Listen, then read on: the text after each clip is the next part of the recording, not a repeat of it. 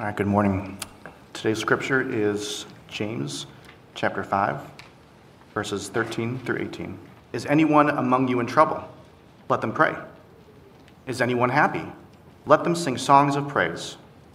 Is anyone among you sick? Let them call the elders of the church to pray over them and anoint them with oil in the name of the Lord. And the prayer offered in faith will make the sick person well.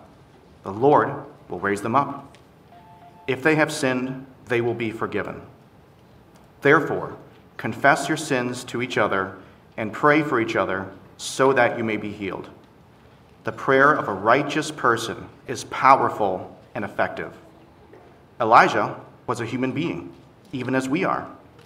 He prayed earnestly that it would not rain, and it did not rain on the land for three and a half years. Again he prayed, and the heavens gave rain, and the earth produced its crops. We are nearing the end of the letter of James. We only have one text left, which we'll cover next week. And at the end of letters, as James is doing here, in the New Testament, it is common for them to be listing various thematic summaries or reminders or even personal anecdotes. Like Romans 16 is a great example of the personal, where he is giving greetings to lots of different individuals, asking for materials to be delivered, whereas some books stay at a more thematic level and just hit on some themes they've been talking about or significant reminders that a pastor would want the, their people, their congregations to know and they hit on those themes. And, and clearly, prayer is a big one.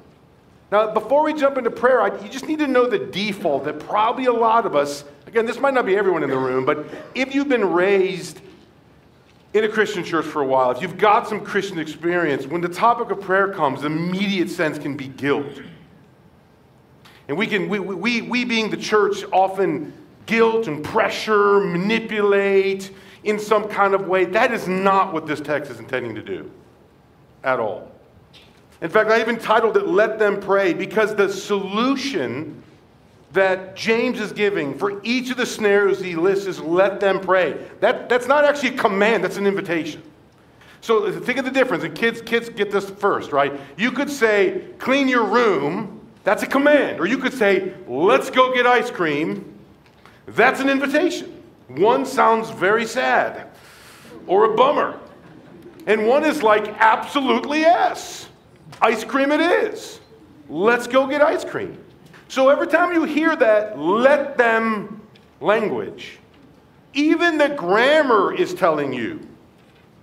The, the grammar of the original language is it's an exhortation. Give it to the Lord. Take it to the Lord. He wants to hear from you. He wants you to talk to him. He wants to respond and care for you. Do you see? Do you feel the difference? So before we jump into the details and talk about prayer, I wanted you to know that this is a text of invitation. That your loving Creator and Savior and Lord wants you to be in relationship with Him and to bring your, your, your sadness and your joys, your struggles and your blessings to Him as part of your walk in relationship with Him. Well, we should probably, as we often do, pray ourselves before we talk about the text that deals with prayer, so bow your heads with me if you would.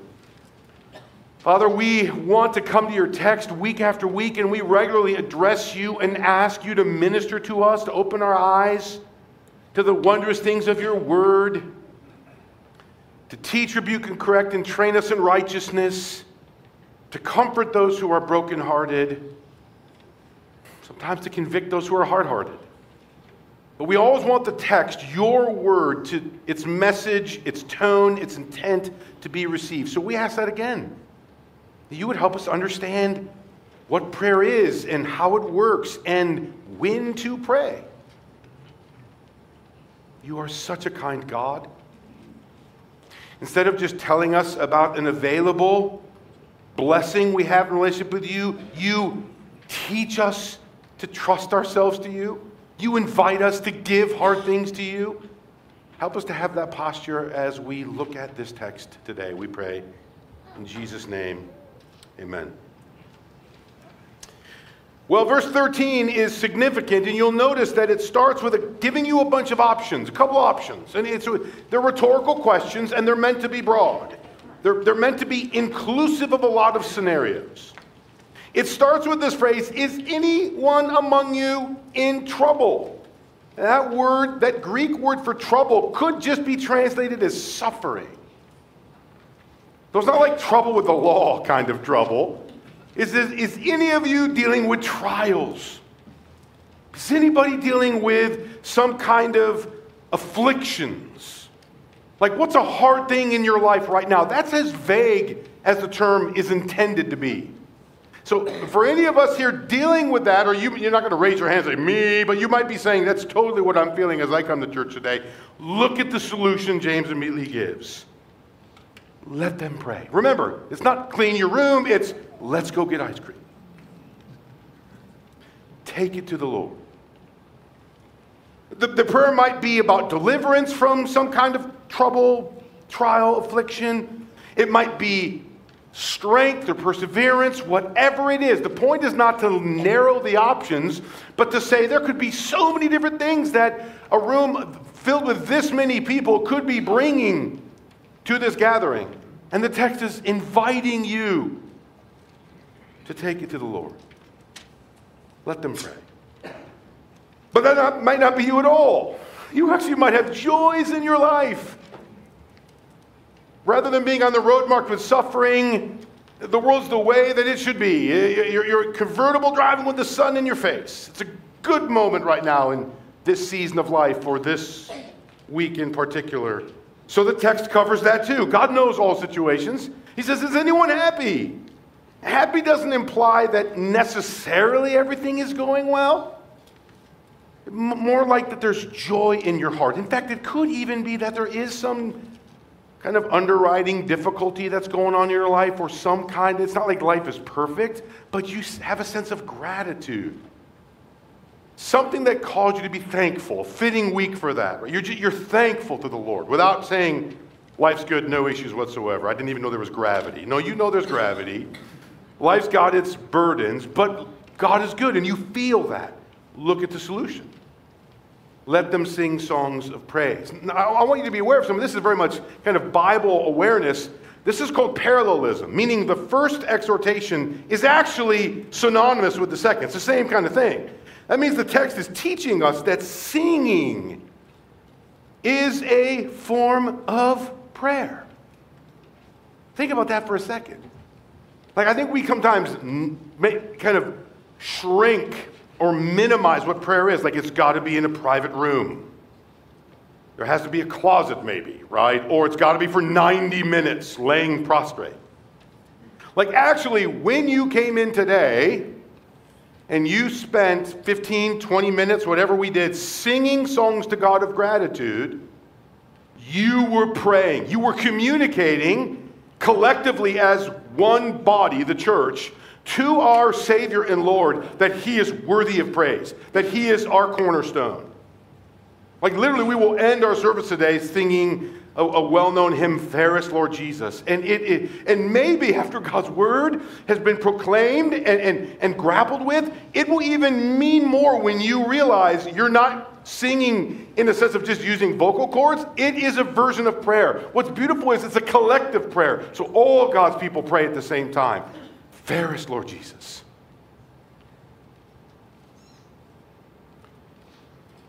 Notice the assumption of this text. Christians should pray for lots of different things and in lots of different ways. But the text is wanting you to feel. It's not being, this is it. It's either happy or trouble. There's no, that's not what the text is to be read saying. The text is saying you could be dealing with severe affliction. What, you, what should you do, child of God? Pray. You could be so overjoyed holding your new grandchild, getting this beautiful common grace promotion at work, just enjoying a fall day and burning leaves. What should you do? You declare it to the Lord. Notice that relational dynamic. Too often we seem to think that we reach out to God when things are bad. But what about when things are good? Wouldn't it be sad or maybe even reflection of our own feeling of self-sufficiency? When it's when it's bad, boom, then I call God because I need my cosmic butler and divine therapist. But when it's good, I can just ignore him. That's not the posture of the Christian. The Christian knows that for from him and through him and to him are all things. So when things are going poorly and I'm suffering, I reach out to the Father. When every single meal, every single moment, if my mind comes to it, it is because of the gracious provision of a Heavenly Father who declares His goodness to us in a million ways. That's why I like that word common grace that the church has used for a while, because it reminds us as Christians, even if it was common, like a beautiful view or a sunset or the rain on our crops or the food on our table or the hands that work to earn even that food, it is part of God's provision for us. It's never removing God from the equation. Think about singing as a version of prayer. I, have I've shared with probably most of you the story that before we had our three kids, we, Laura and I wrestled with our own version of infertility, and, and I, I still remember the day when we, this is back when we were in Scotland, and, and I was in grad school still, and I think I purchased probably $50 worth of pregnancy tests, which is ridiculous, but whatever. Uh, at the chemist, right? That's pharmacy in the UK.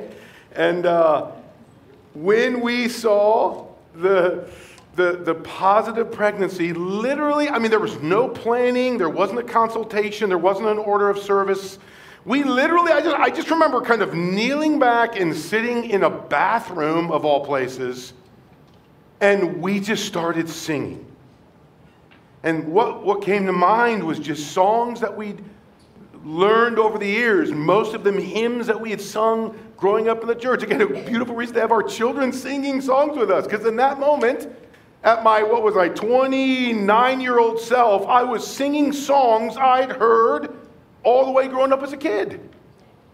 And we just sang. And, and I mean, I, I only remember this, this absolute being blown away by God's gracious provision, which He did not need to do. Felt undeserved, huge joy. And we just sang. One of us singing better than the other, that's to be fair. But God, I think, accepted mine too. But we just sang. And this summer, back in June, when we visited St. Andrews again, we stood under that, and I remember I pointed up, I pointed to my son, who's 18, moving on 19. I said, 19 years ago, I was sitting right under that window singing praises when we became aware that mom was pregnant with you. That, he goes, that was, the, that was the window. I still remembered the window. I wanted him to see the window. Again, I don't know if we think of prayer that way. The Bible clearly communicates that.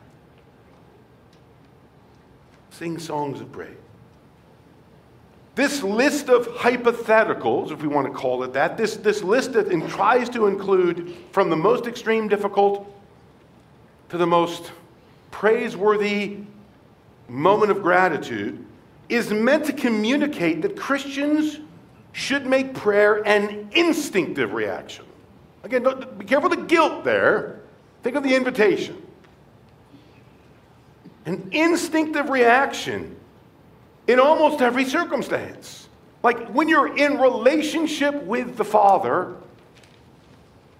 in the Son, and, and, and through the power of the Spirit, this instinctive reaction can become that you communicate with the Father regularly. And, and if this sounds foreign, like, what, James, are you you serious? I mean, is that really what you're saying? Well, let me give you another guy, a guy named the Apostle Paul. In Ephesians 6:18, he says this, and pray in the Spirit on all okay, He didn't say on some occasions. He said on all occasions. And even that language of in the Spirit, again, implies this relationship, this communing with God, this living life in relationship to God so that in all circumstance there is an instinctive reaction to commune with God, to communicate with God. Again, Paul, and pray in the Spirit on all occasions with all kinds of prayers and requests. See the same kind of kind of inclusiveness in regard to the kinds of prayers? He adds, with this in mind, be alert and always keep on praying for all the Lord's people. 1 Thessalonians 5 16 to 18, Paul says this Rejoice always. How about this? Verse 17. This is 1 Thessalonians 5 17. It's two words pray continually. That's the entire verse. Pray continually. Verse 18 in 1 Thessalonians 5 Give thanks in all circumstances. For this is God's will for you in Christ Jesus. Notice we often talk about God's will, we're like, who am I supposed to marry? Like, what job am I supposed to take? Like, if God would just make his will known, brother and sister, he just did. What is God's will for you? What does he desire for you? He wants you to pray continuously in Christ Jesus. Again, be careful how you respond to this. Some of us might hear this and say, I, I, I, okay, I hear it, I know the truth, and then we just kind of move on and we, we miss the invitation. And others, maybe depending on your background and the guilting, right, and the checklist Christianity of, of kind of the rules and regulations of what you got to do to walk with Jesus, you're going to feel guilt. Oh man, I don't ever do that. Oh, Mickey's killing me. Like, no, that's not what the intention of this text is. This text is not clean your room, it's let's go get ice cream. The text is saying, hey, child, right now God knows exactly where you are. He knows exactly what you're going through. He knows if you're super happy and full of joy, and He's with you in that. He knows if you're broken and struggling. He's with you in that. He has literally given you a share of his life so that you could see the world and experience with his eyes through Christ and in the power of the Spirit. Let's get ice cream by praying instinctively, continuously, regularly, in all circumstances. So that if I'm walking down the hall and I'm going to a tough meeting, I'm praying. When I come out of a meeting and it went well, I praise the Lord. When I have a plate of food in front of me that I may have, by God's common grace gift, earned every little morsel for, I acknowledge that if my hands hadn't worked, or my legs hadn't worked, or my brains hadn't worked, or the economy didn't work, or a lot of other things didn't work, I'd have nothing. When I go to the doctor, I pray. When I'm driving in a car, I pray. When I look at a child or my grandchild, when I see my brother or sister, as Paul commands, when I'm seeing Christians, I pray. When I drive by a neighbor's house, I think, Lord, I don't even know their name. My, my grandmother used to ask us to pray every time there'd be an ambulance. Every time. And I, I remember being a kid, like, oh, Grandma, I mean, I don't even know who this person is. And it would be the habit. And I remember as we got older, so she would pray, and then as we got older, she would ask one of us to pray. And I just remember several situations. I, don't, I didn't know a name, I didn't know an issue. But I would see my grandmother get kind of sensitive to that. Like maybe it's, maybe it's a heart attack. Maybe there's a spouse riding in a car with somebody. Maybe it's a child. And still to this day, when I see an ambulance, I can hear my grandmother saying, Pray, pray. Again, that fits Paul's language, doesn't it? So notice that instinctive reaction of somebody who's walking with Jesus, walking in the Spirit, Romans 8. So, Christians, cleaning your room is fine, go for it. But today, your invitation is to eat ice cream. And lots of, pray for lots of different things in lots of different ways because your Father cares for you. Now, verse 14 shifts gears a little bit. It's kind of an interesting text. And I want to show you the wrestling with the text. I mean, sometimes even on a Sunday morning, while we're going to, I'm going to give you kind of meaning and what I think the text is intending, I'm going to show you some of the interpretive things that, that, that we as Christians wrestle with when you're interpreting the Bible. It seems to start with like another variable. Like, remember, in trouble, verse 13, happy, verse 13, is anyone sick? Verse 14. But sick probably would have been covered by the trouble. In fact, by, in general, the word is so broad, it would clearly cover all kind of illnesses and sickness. So what is James trying to say here? It seems that James is adding in verse 14 a more formal kind of prayer, a special prayer by the church as an institution, specifically involving the office of pastor elder. Remember that the church has two offices office of pastor elder and office of deacon, and the office of pastor elder are the under shepherds. And there's right now, elected by our congregational church, there are 12 men that serve as pastor elders, me being just one of those 12. So this text is talking about that ministerial office in the local church. And here's what it says it says four things, and I, I want to hit on all of them. Let them, notice that invitation. Again, this is an invitation. It's not a guilting you, it's actually inviting you to receive formal prayer. It says, Let them first call the elders of the church, I just explained who that would be, to pray over them and anoint them with oil in the name of the Lord.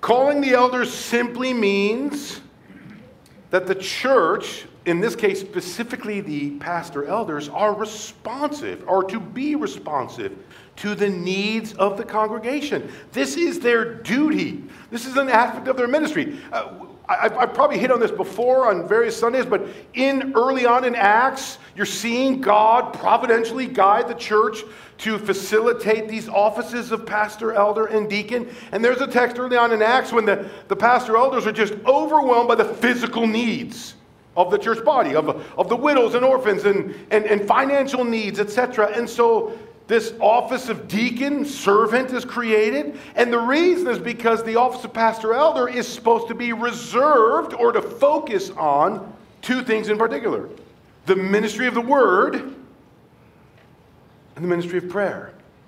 And that's literally in the job description in Acts, which fits well what James is assuming here. The language of praying over them likely indicates the physical position of the elders. It's another way of referring to the laying on of hands. It's setting them apart. It's a ceremonial posture. Like, for example, one of our former youth pastors, Jim Oakley, when he left us and became a senior pastor of a church in Michigan after being youth pastor here for several years, I was honored to go and speak at his installation service and be there with him. And at one point in this service, near the end, he came up and he knelt right next to the pulpit, and several individuals, the elder board from that church, and myself, people from the denomination, we gathered around him, and he was kneeling down. Again, notice there's a ceremonial posture of setting him apart. We weren't just praying for his sore ankle or for what's going on, we were praying for him. We were praying for his, his role in ministry, and we put our hands on him. We were over him, putting our hands on him. I still remember squeezing his shoulder, having just ministered with him for, for several years, and I could feel him shaking a bit because he felt the weight of that moment. Because that was a big deal. That wasn't just, hey, this is good lasagna, let's pray real quick. That was a ceremonial moment. Again, that language of this formal prayer includes that. Probably the most confusing, or the one that would raise the most questions, is the use of the anointing of oil. It's a bit more difficult to define. We should be aware, while it gets mentioned in the Old Testament from time to time, in the New Testament, a specific use like this is only mentioned here and in the Gospels, specifically Mark in regard to the ministry of the apostles with certain miracles related to Jesus. Meaning there's not a lot of data samples and not a lot of clear data samples of what it might mean. It could just be a pragmatic purpose. Unlikely, but I'll throw that out there. It could be pragmatic. Like, for example, remember the story of the Samaritan who, who when, the, when, when a Jewish man was injured, like the priest and Levi all walked by, but he's like stopped and cared for the man. He used put oil on him, like a medicinal purpose. It could mean that, kind of suggesting to the church, hey, yeah, pray for them, but if you physically, common grace wise, can do something, do that too. And that's a fair application, but I'm not convinced that's what this is saying here. Almost certainly, and most would agree with this, it has a religious purpose. But even then, that could be understood in a couple different ways. It could be a sacramental religious purpose, meaning that the oil is a sacred vehicle of sorts for divine power. Now, we have to be careful because this is the only place, really. We see that being prescribed, so we don't want to stretch that too far.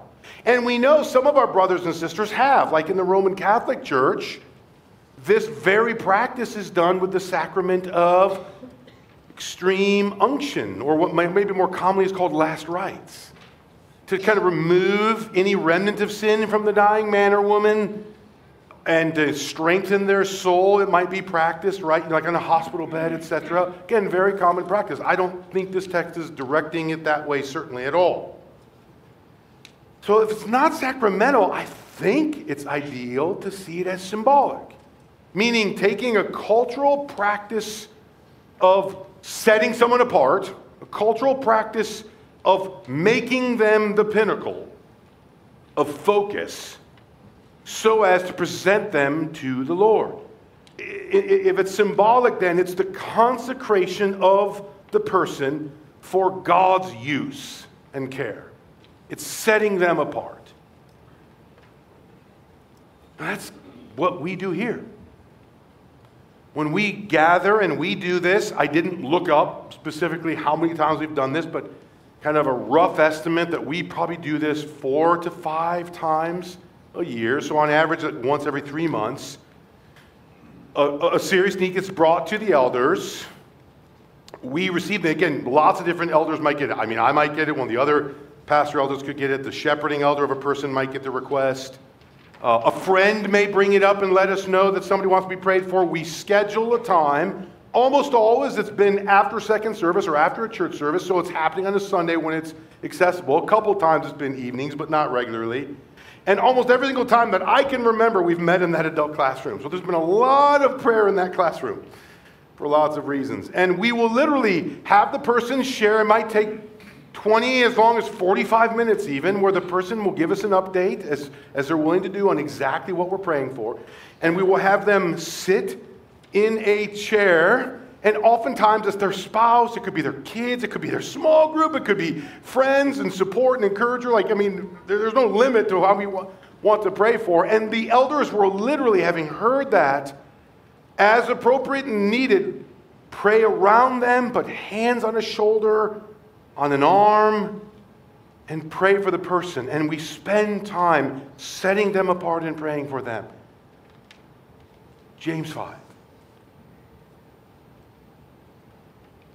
Do you feel the invitation for that?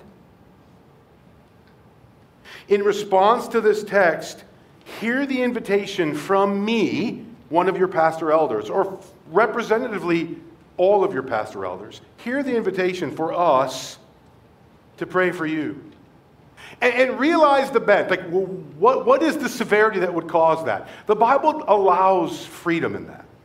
Like, we've had knee issues, cancer issues, anxiety and depression issues. I mean, we've had, we've had a host of issues. Uh, the Bible doesn't say that, oh, that's, sorry, you're disqualified. That's low level care. There, there isn't one. You need or want prayer from the pastor elders, you ask for. It. We've never turned anybody down. Uh, there wouldn't be a need. We want to pray for people, we want to pray with people. This is part of our ministry, part of Christ's assignment, part of Christ's shepherding over you by using his under shepherds in this way. And, I can see the hesitation. Oh, I don't want to bring it up, or I'm awkward in front of a bunch of people. Again, I get it. Or even just here's, here's what would concern me about the pushbacks you might be thinking in your own mind. I worry that um, it, a sense of pr- the language of pride, I'm a private person. You may be, but pride also makes us private people. Self sufficiency makes us private people. So let's call it what it is. You have to decide for yourself. But I worry sometimes when I hear I'm a private person that a lot of times that may be true. Some are more private, some want to show you their bank statements, whatever, right? But the reality is, sometimes that feeling of I'm a private person is self sufficiency, it's simply pride. You were made to need people. From the beginning of the biblical story, God said, You were not made to be alone. He literally designed it so every little baby that comes in this earth, by necessity, has involvement of two people. And you always need people. And God knew this so well that He literally gave you a not just biological family, whatever that can look like in our broken, fallen world. He gave you a church family. These are your brothers and sisters. You need people. Uh, and, and just, just, just for sake of disclosure, my family has had elder prayer before. As we go through a difficult season, we have sat in that room. And in that moment, I was not one of the pastor elders, I was a congregant, one of the members of this church. And my pastor elders prayed over my wife and me with my kids present. And they prayed that God would be God in all things. So I have done it too. I've prayed over scores of people over now my 10th year here, and I've been prayed for myself.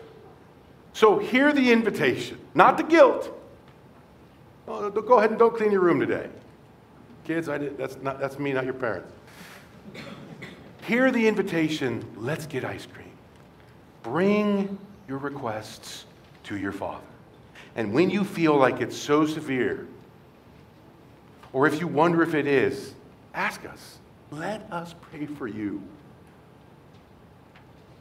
in the name of our Lord Jesus Christ. Well, the text ends with some proof of this. It wants to explain hey, guys, I, it's almost as James is saying, hey, guys, I, have explained kind of what prayer is and when and, and when to pray or even how to pray with this formal elder prayer. I want to tell you why. It's because it works, it's powerful. Let me read the text that Kyle read for us earlier, starting in verse 15. And the prayer offered in faith will make the sick person well. The Lord will raise them up. If they have sinned, they will be forgiven. Therefore, confess your sins to each other and pray for each other so that you may be healed. The prayer of a righteous person is powerful and effective. Elijah was a human being, even as we are. He prayed earnestly that it would not rain, and it did not rain on the land for three and a half years. Again, he prayed and the heavens gave rain, and the earth produced its crops. James clearly wants to encourage Christians, God's children, to pray to the Father by pointing to God's certain ability to act. In fact, that, that's maybe that closing important truth. God does and will work through our prayers. Now, the moment I say that, I bet a few questions pop in mind. Does he always? I, I mean, James says it, right? He says, pray and make the sick person well, uh, forgive the sinner, the Lord will raise them up. He said it. He even gives the example of Elijah, who was just like us. He's like us. He wasn't like floating around and he did, maybe sinned once a decade. Like he was a normal dude. And he prayed, and God heard his prayer and responded. Does that mean God's going to hear our prayers? Well, yes. We want to pray with boldness and expectation, but we must be careful, however, not to interpret James' word as some kind of a prayer request coupon, some kind of guarantee of success. In fact, if you read the text when I was reading it carefully, you'll notice James even qualifies it himself. Before he speaks in 15 and following of all the things the Lord can and will do, notice he says at the beginning of 15, and the prayer offered in faith. That means offered in a way that makes God the one who works makes God the one who determines how to work, makes God the one who decides when to work or in what ways. Notice what 15 also says about the sick. It says, the Lord will raise them. It doesn't say the prayer will raise them up or the prayer. It says the Lord. I, I, think I've shared with many of you the story of my aunt's funeral. I was 22 when my aunt died of breast cancer. and a woman in a more charismatic Pentecostal background literally came up to my mom. I was standing right there and rebuked her and said, If you had had more faith, your sister would not be dead. Now, what does that, at the time, I wasn't thinking of James 5. I, I, I didn't have the categories, I've never forgot that statement. What was that statement assuming? That my mom was the miracle worker. That it was about her ability, her power, her will. And that's a little different than the Lord's Prayer. You remember the Lord's Prayer? Our Father who art in heaven, hallowed be your name, your kingdom done, your kingdom come, my will be done. Isn't, is that, did I get that right? No, your will be done. Or even James 4. What we talk about, we'll do this to that tomorrow. If the Lord wills. Remember what verse 14 taught us? Taught, how, taught the elders to pray? Called by the church, praying over them, anoint with oil, the symbolism of setting them apart. And how do you pray? In the name of the elders? In the name of the Lord. remember what name means in the Bible? It's not just a designation for a person. Name refers to a person's character and power. So every time the Bible says in the name, of, it's referring to his character and his power. So we're deferring. We're passing it on. Because we pray not in our own name or power or authority. We give that to the Lord.